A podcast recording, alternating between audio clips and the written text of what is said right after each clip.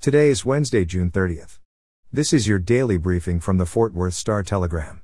Fort Worth will see a mix of cloudy and sunny skies today with a possible thunderstorm in the afternoon and a high of 91 degrees. Our top story today detectives have made an arrest in the killing of a 63 year old man in Fort Worth, suspected to be the result of road rage, according to police. Police records show 38 year old Daniel Melendez has been charged with manslaughter in the death of 63 year old Nate Pariah, of Euless, who was identified by the Tarrant County Medical Examiner's Office. Police said in a report that Pariah was punched once after getting out of his vehicle and arguing with a suspect, now identified by police as Melendez, on June 21. After being punched, Pariah fell to the ground and hit his head, knocking him out, police wrote. The incident occurred outside a business in a strip mall on Trinity Boulevard. The medical examiner's website said Pariah died at a hospital on June 23 but did not yet list a cause of death yesterday afternoon. In local news, the vendor who displayed the loaded gun that resulted in a woman being shot in the foot at a Fort Worth gun show last weekend will not be allowed to participate in future gun shows, according to the city of Fort Worth. On Saturday, an attendee at a gun show at the Will Rogers Memorial Center picked up a gun that was on display at a vendor's booth. The person pointed it at the ground while pulling the trigger. A bullet was in the chamber, and it ricocheted off the floor and hit a woman in the foot. According to gun show rules and policies put in place by producers, guns at the show cannot be loaded, according to a statement put out by the city. The original Fort Worth Gun Show, which ran on Saturday and Sunday, is produced by Premier Gun Shows. Premier Gun Shows did not respond to requests to comment. All guns are supposed to be inspected and unloaded at the show. In this case, according to the city, the vendor did not follow those protocols. The statement did not identify the vendor, and a city spokeswoman said she did not know who the vendor was.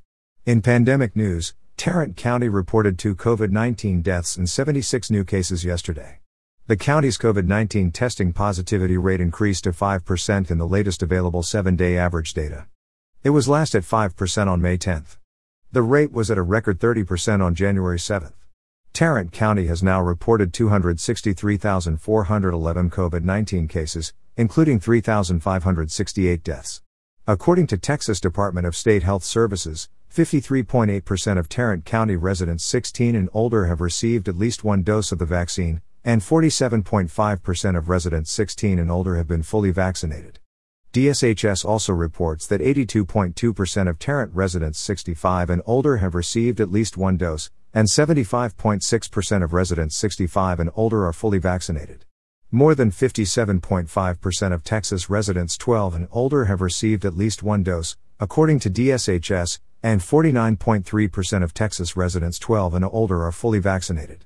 And finally, in sports, the TCU men's basketball program avoided any major sanctions following a two plus year NCAA investigation that stemmed from a former assistant coach's involvement in the FBI's probe of corruption throughout the sport. Fortunately for TCU, the school did not have any scholarships reduced or taken away, nor was a postseason ban implemented.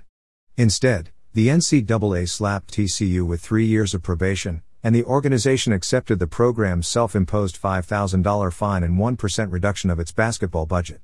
The NCAA found that the coach at the heart of the matter, Corey Barker, violated the ethical conduct rules when he accepted a $6,000 payment from a management company in exchange for agreeing to influence student athletes to use the company's services. TCU fired Barker days after he had been publicly linked in the FBI case in early March 2019. Barker, who was an assistant under Jamie Dixon from 2016 to 2019, refused to cooperate with an internal investigation. Barker, now an assistant coach with New Mexico State, received a five year show cause order. For the latest in Fort Worth and Tarrant County news, visit star-telegram.com.